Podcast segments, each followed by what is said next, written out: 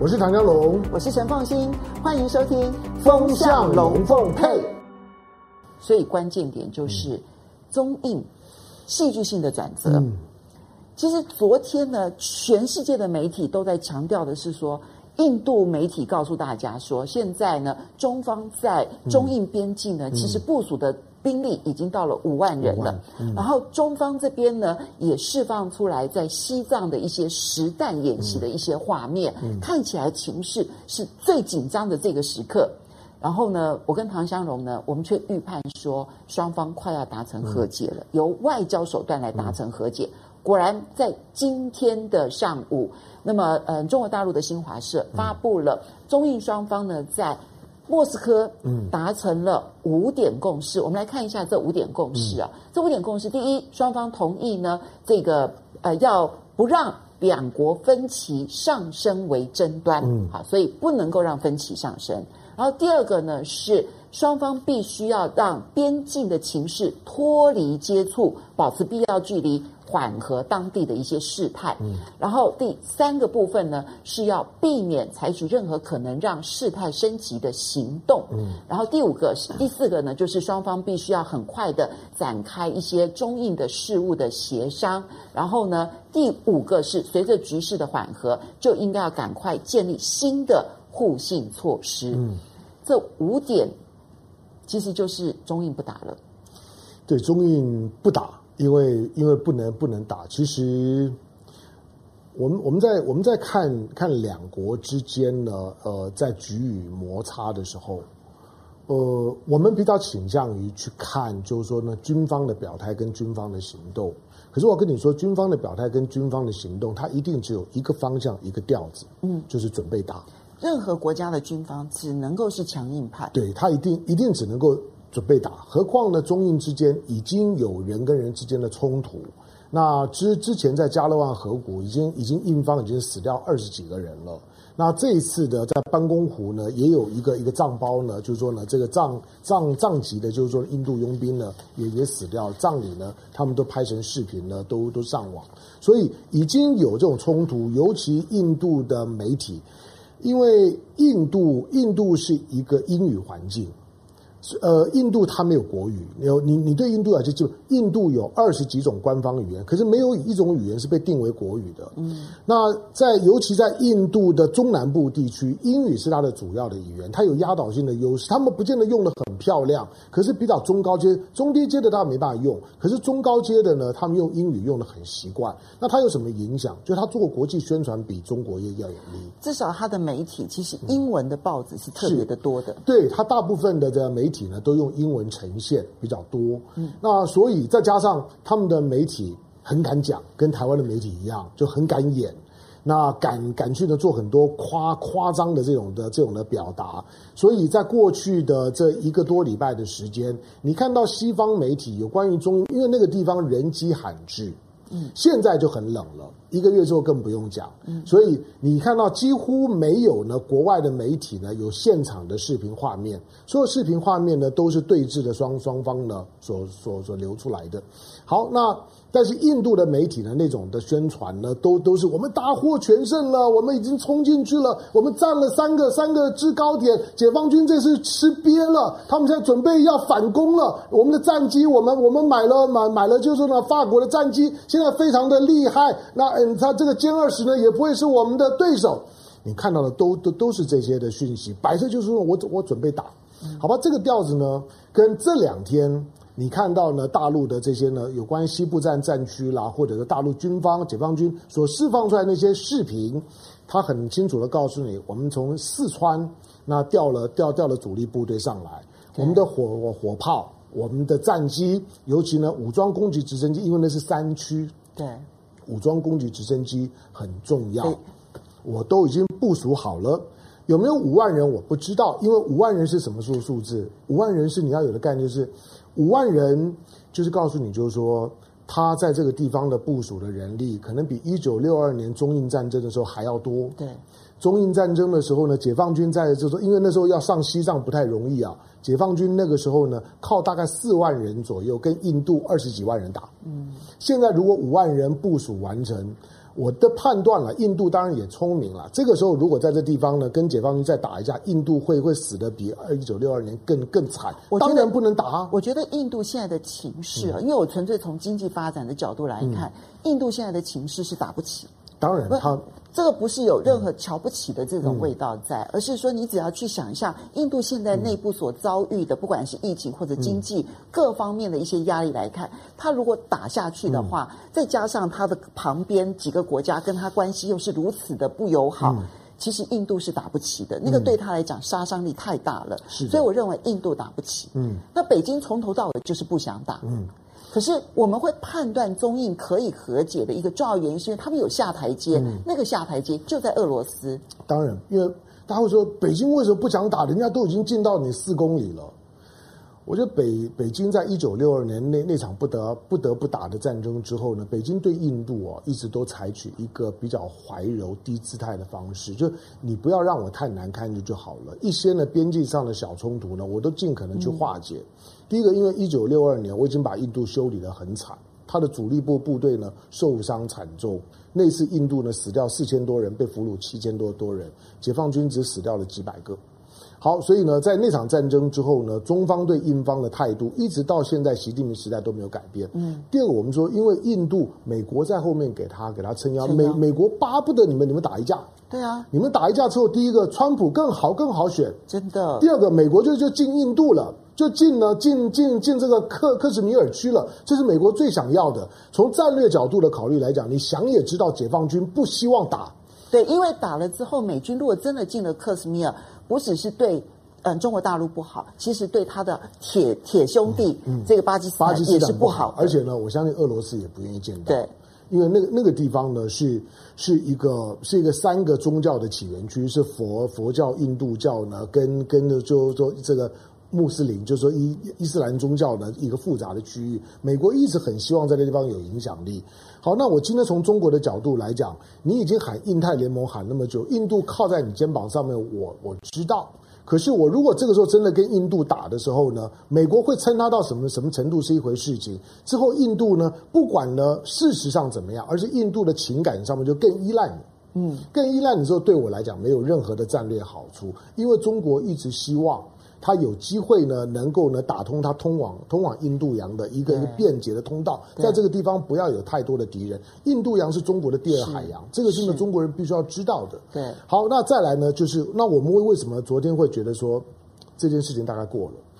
因为两国的外长都到莫斯科了，而且两国外长在出发之前的态度其实都是软调，包括印度的外交部长。是，那除了都到莫斯科之外，而且莫斯科的外长也参加。当3国外长都参加，你要记得，就是说之前中国跟印度的国防部长他们在谈的时候，虽然一张长桌坐2排，两边呢总共各6个人，可是没有俄罗斯的人在现场。可是这次外长会议不公开，然后呢俄罗斯会参与，他就要告诉什么，给我个面子，我来当个东道主。你们2个都我的好朋友，看2个好朋友吵架打架，我现在也很麻烦。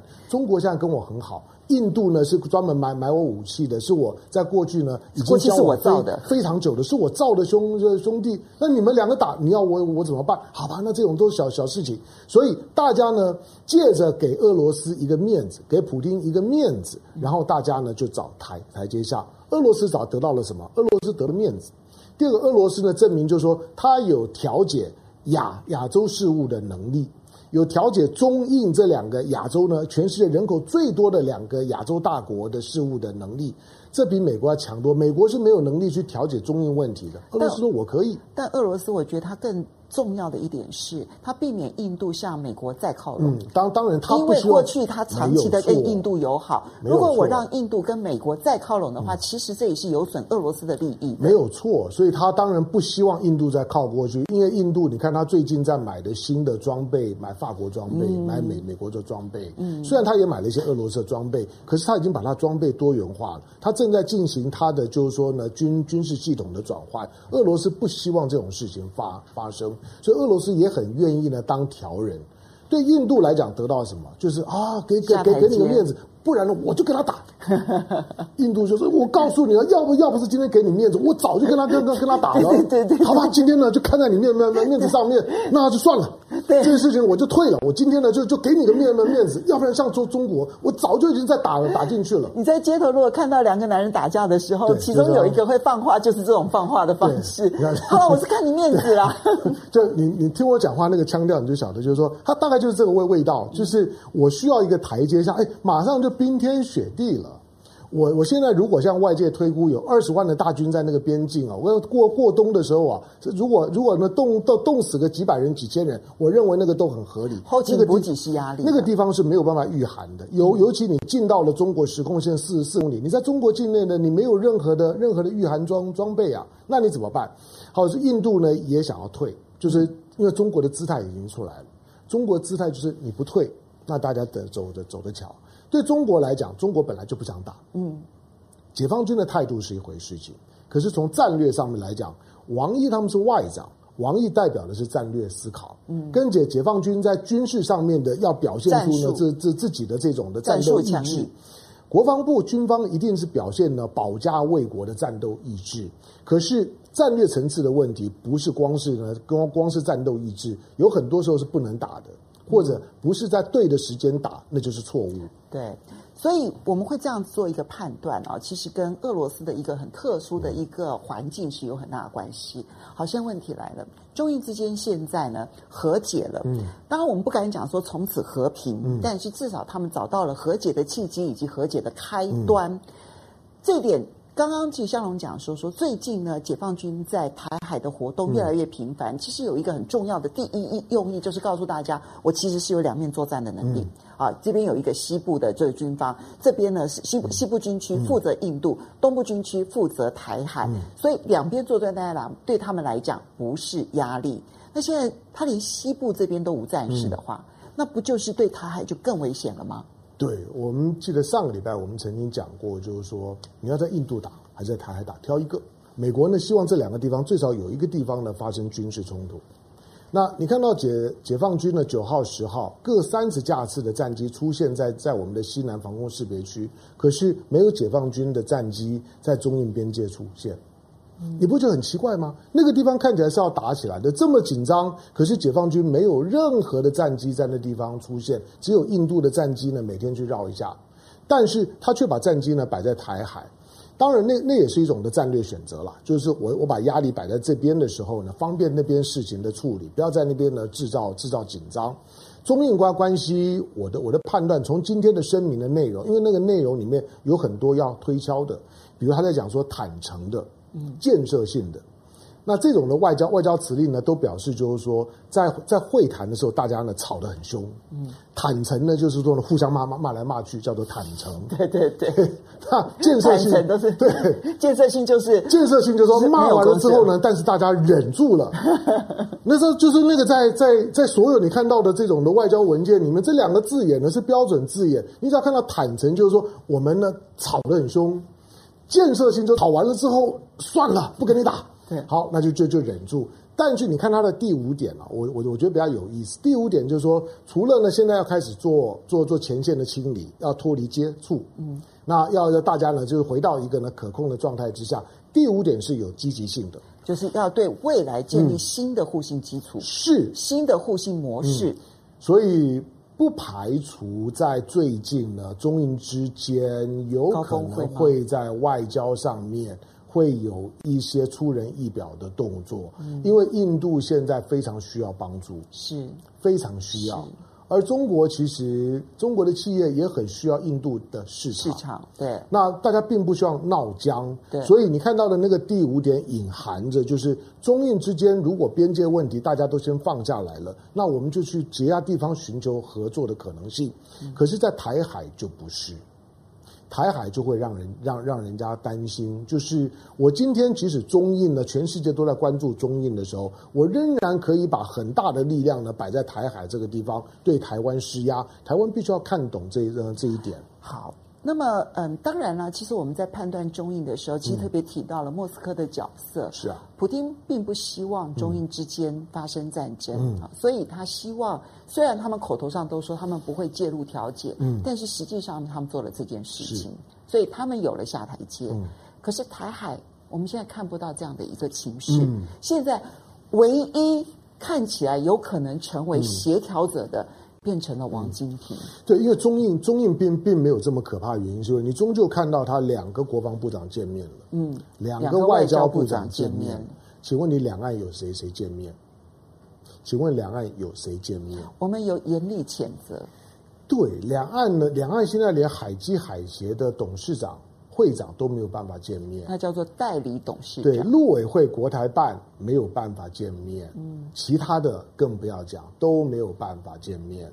我们把爱奇艺呢、腾讯呢都赶走了，我们呢连人家要去参加个海峡的论坛，都已经是三令五申，就是这种三不跟蒋经国时代的三不是一样的，就不接触、不妥协，不谈判、不妥协。好，那一模一样，就你还在用那种三不的方式在处理两岸关系。因此，这个时候王金平的意义，其实理论上面来讲，王金平去参加海峡论坛本来没有什么大不了的。对。但只是因为现在两岸关系气氛太糟了，而能够有一个叫做王金平的扛着国民党的授权的招牌，用国民党党员的身份去参加海峡论坛，然后王金平又刻意释放出他之前跟蔡英文曾经会过面，这个是非常非常有意思的，就是老狐狸哦。我记得我们前两天我在私下跟凤馨在聊的时候呢，我有讲就是说，王金平这一趟我觉得不太单纯。那个时候我们还不知道他见了蔡英文，对，那时候真的不晓得。对，我只是觉得说 ，OK， 那我就看你回来的时候呢，你会不会接海基会董事长？因为之前的海基会董事长王金平否认，但是海基会董事长现在是代理许胜雄，代理的许胜雄呢，第一个他说他是代理，第二他说我没有任何的任务。那你就知道我在那边等一个人来接着位置，我赶快就让开。那个人除了王金平还有谁？所以王金平虽然呢出发之前对国民党也这样子说，对外界也这样说，他没有要传任何的 information， 他没有要帮呢蔡英文带话。可是只要蔡英文同意王金平去，而你跟汪洋见了面，我觉得那个在民进党的态度上面来讲，就已经是一个示好的动作。他就有机会重新的去启动两岸之间互动，尤其是民共之间的互动。有没有机会王金平当一个民进党和共产党之间的触媒转化器，能够把那个整个的气氛呢重新的启动起来，那让他的这些所有双边的力量呢使用的更有效率。王金平是一个关键哦，他可用的方法很多元，但你不可用他的理由也很多元，所以我们就看后续的发展。因为坦白说，我觉得这件事情在很多人的一念之间。对，因为大家都有事实摆在那里，就是王金平要去了。对。然后呢，王金平说我是用党员的身份去。那现在大概也知道，王金平一定会跟呢政协主席呢，就是说呢这汪洋呢见面。OK， 那基本上面呢该有的礼数那个样子摆在那里。可是你会发现，大家呢各方急着撇清呢跟王金平之间的关系，因为大家都有一些的顾虑，情感上的顾虑。比如说，我们可以从今天国民党的角度来讲，国民党对王金平没有绝对的信任啦，他们不太知道王金平是真的只是用国民党的身份去吗？还是你有呢蔡英文的某种的默许的授权？我们都知道你跟蔡英文的关系还不错啊。那蔡英文他们为什么要是很好？对，好吧，那蔡英文为什么要否认？因为蔡英文也怕误会，怕谁误会？怕华盛顿误会，怕华盛顿觉得说，怕美国爸爸，可恶，你竟然偷偷的呢派一个人呢去私通，我以为你已经呢跟大陆那边呢已经呢完全的切断了所有的关系。王金平是怎么一回事？他是你的好朋友，他为什么去？你为什么没有把他挡下来？他怕呢华盛顿误会，所以他要撇清。那就北京方面来讲呢，他虽然没有呢特别的顾虑，他把它当作是一个统战的场合，但他也在看王金平到底是不是呢有承载了某些蔡英文的试探性的动作。因此大家呢各有各的担心误会的对象，担心呢某些方面觉得自己的情感不忠诚，所以王金平就变成是一个在很模糊的空间里面的存在。他现在的角色是很模糊。你认识他叫王金平啦，可是他为什么去了之后干什么？回来是会有什么影响？到目前为止都是模糊的。好，我们来感谢几位网友啊，那个米卡米的董内这样子啊，他说他想要跟你的观点进行一个反驳。他说，你说中印如果开战，美国会联俄制中。他认为这个可能性很低，俄罗斯固然会尴尬，可是他也不会跟美国去遏制中国啊，因为中国倒了，美国马上就会开始针对俄罗斯，这样对俄罗斯其实反而是更不利的。因为这个问题大家都已经跟我讨论过几回，我要讲就是说那个是一个方向，就是现在的特朗普所代表的那个冷战的集团，如果你用川普的角度来看的话。川普现在他的内阁的这个冷战集团的思维，绝对是要去拆解中俄关系。但是我觉得普丁的思维恐怕没有办法这样被拆解。对，就是说美方面来讲呢，希望去第一个，我最好呢是呢，我们常常讲就是说，在所谓的结盟的时候啊，最好呢就是把敌人呢拉过来跟我站在一起。但是呢，第二个就是说，我就算不能把你拉过来，可是我要破坏你跟我敌人之间的关系。那能够破坏你跟我敌人之间的关系呢，那个目的呢，我就达到一半了。如果今天中俄之间呢，不再是一个紧密的，包括军演啊、各方面啊、资源啊都互通有无，它的压力就会减轻很多。你看到所有的特朗普政府、川普政府的操作，你有没有觉得他对俄罗斯其实？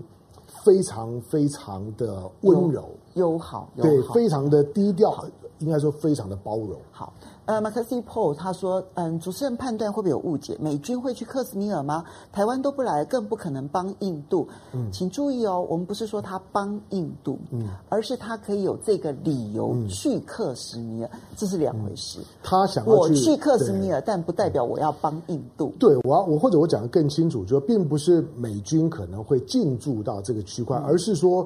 美国希望能够增加它对于以克什米尔为中心的中亚的那个区块的影响力，让大家觉得这个地方有事的时候会来找我帮忙。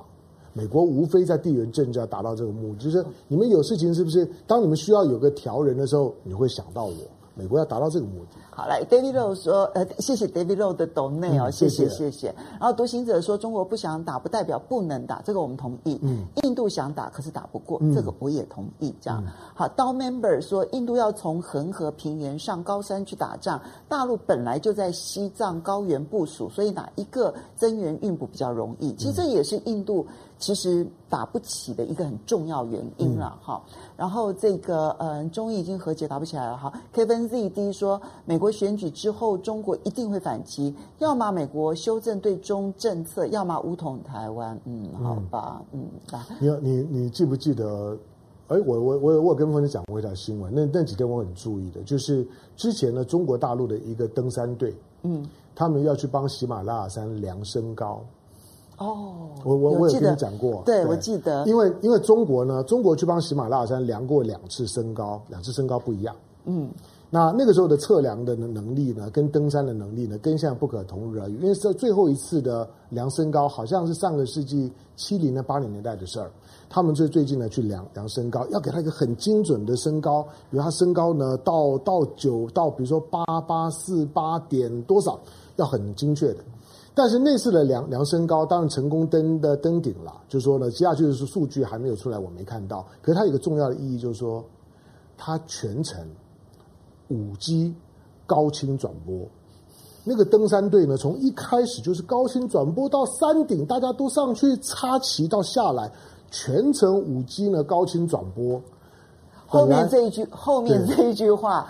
其实是我不想听的，但没关系，他要讲给你们听。对，我的意思就是说，本来我的了解，在中印边境啊的5G 系统都已经架好了，本来很多军事迷是有机会看到一场呢有5G live 转播或者有5G 的那个高清效果的战场的实况，会打到什么地步我不知道，但它会有个效果，就是说打输的一方很丢脸。因为那个都会留下记录。你现在看到的视频呢，都是呢双方呢拿手机在旁边拍的。